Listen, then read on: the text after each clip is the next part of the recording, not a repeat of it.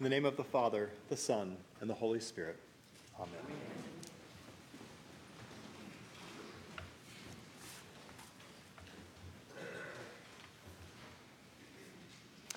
It's nice to always be right, isn't it? It's nice to always know the exact right thing to say, the right time to say it. It's nice to always know what to expect and to have those expectations met just as you had planned. And when everything does go our way, it can make us feel like we are king of the world, like we have everything under control. Because you see, in my perfect world, I am always in control.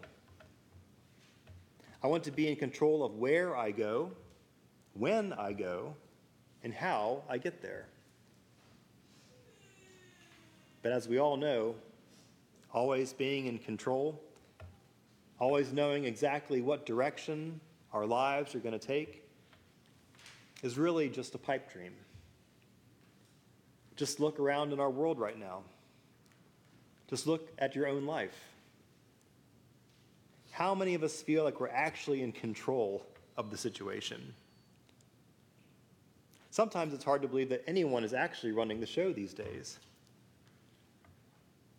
It can be hard enough to try and predict and control our own lives. But what happens when we try to place this control on something even greater than ourselves? What happens when we try to predict and try to control God?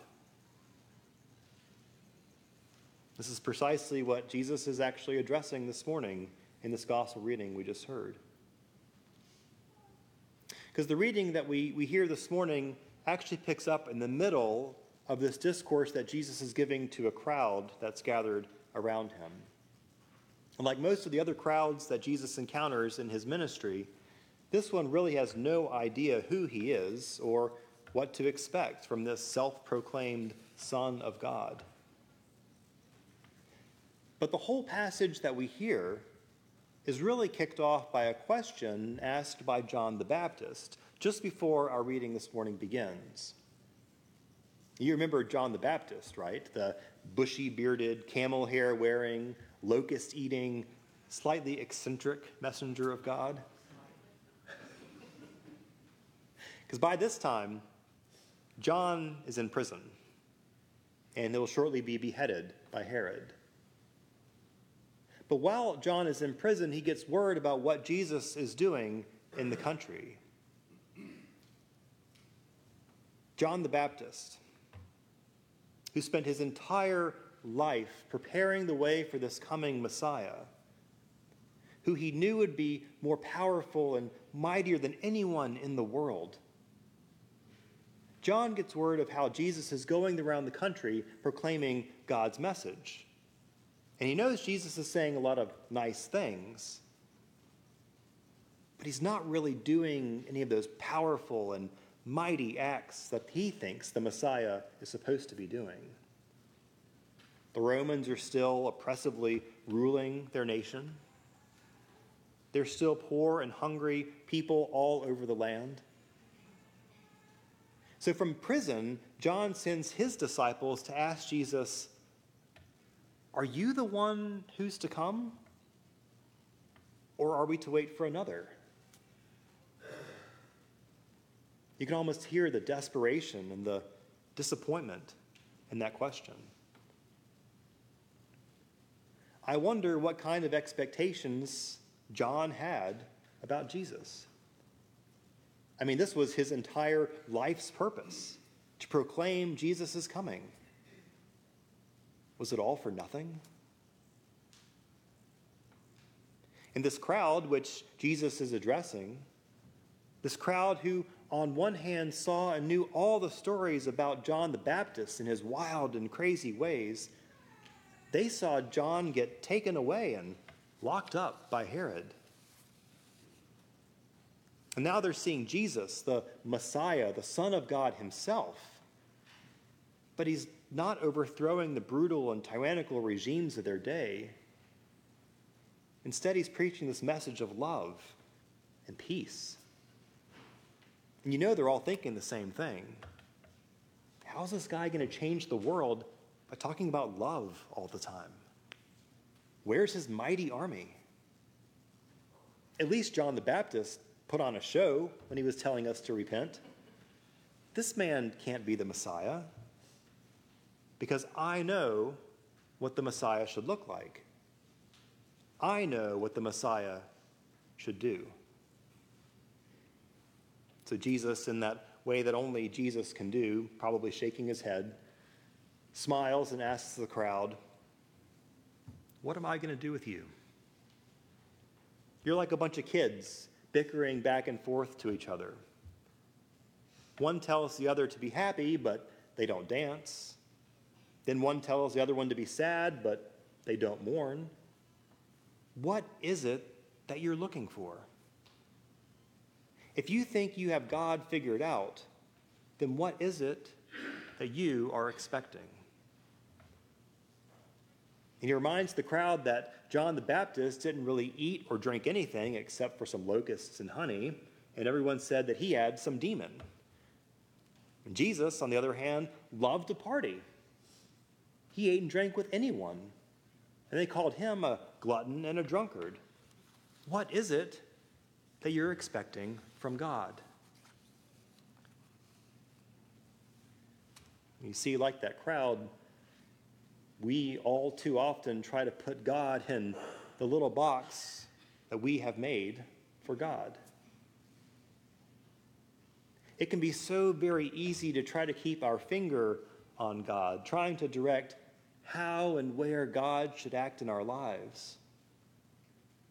But by doing so, we end up spending more time and effort on trying to control and make God fit into our lives that we really end up missing out on and seeing and experiencing how God is already working in us and in the world around us.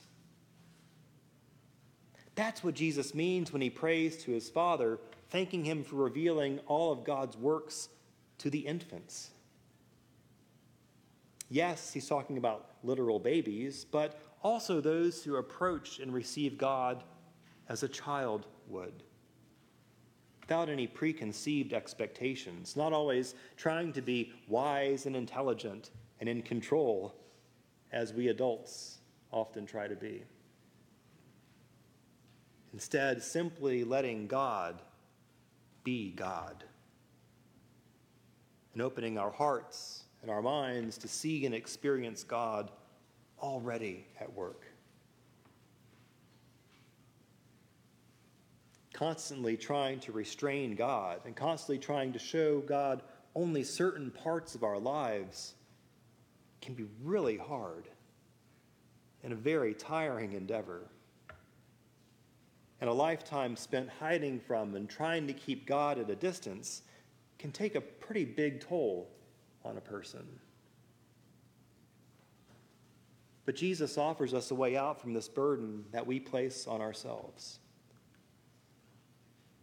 the invitation that Jesus gives us to drop our guard, to drop our wise and intelligent excuses, and to learn from Him will most certainly give rest to our souls. Could you see the yoke that Jesus offers us is not this yoke of oppression or of servitude, but instead it's a yoke that binds us to the eternal love of God. Through our baptisms, we are bound wholly and completely to Christ, joined both into his death on the cross and his resurrection to eternal life.